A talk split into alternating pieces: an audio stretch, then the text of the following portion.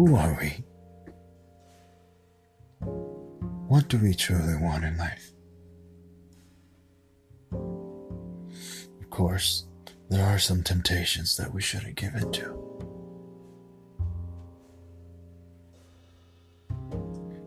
And that is only natural. That is the most humane part of us. To fall for such things. Of course, it's not really a religious issue. It's common sense, really. We have the right to love who we want. We have the right to feel what we want to feel about a person, a place, or thing. Not all of us are equal. Not all of us are the same. But when you cut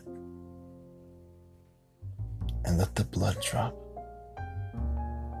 it's all the same color.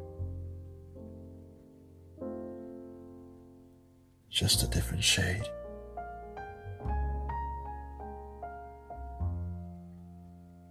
We humans do not like conflict and problems.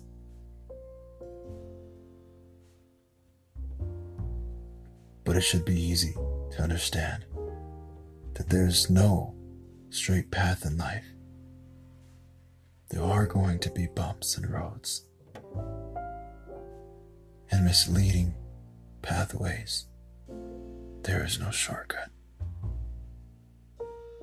Life is way too short. Life is too short. You will never notice how fast time flies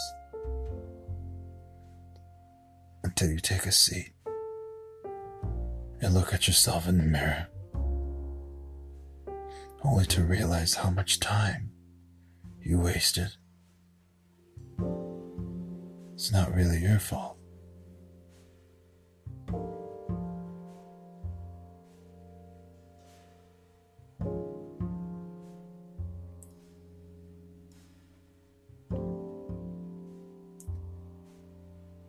That's what you like to say. But it is.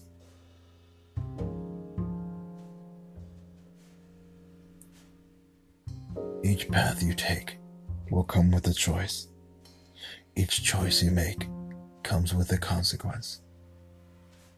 And if we could always think about the consequence before we think of the action, before we execute,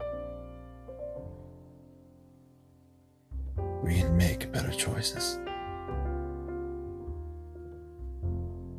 We will never be the same.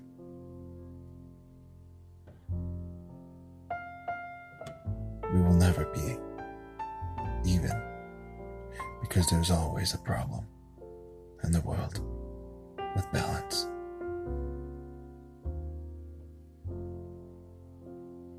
The world was made this way, you see. And again, let me say that this has nothing to do with religion.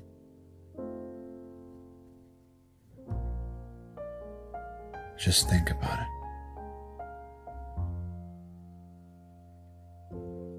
Everything happens for a reason, is what people say.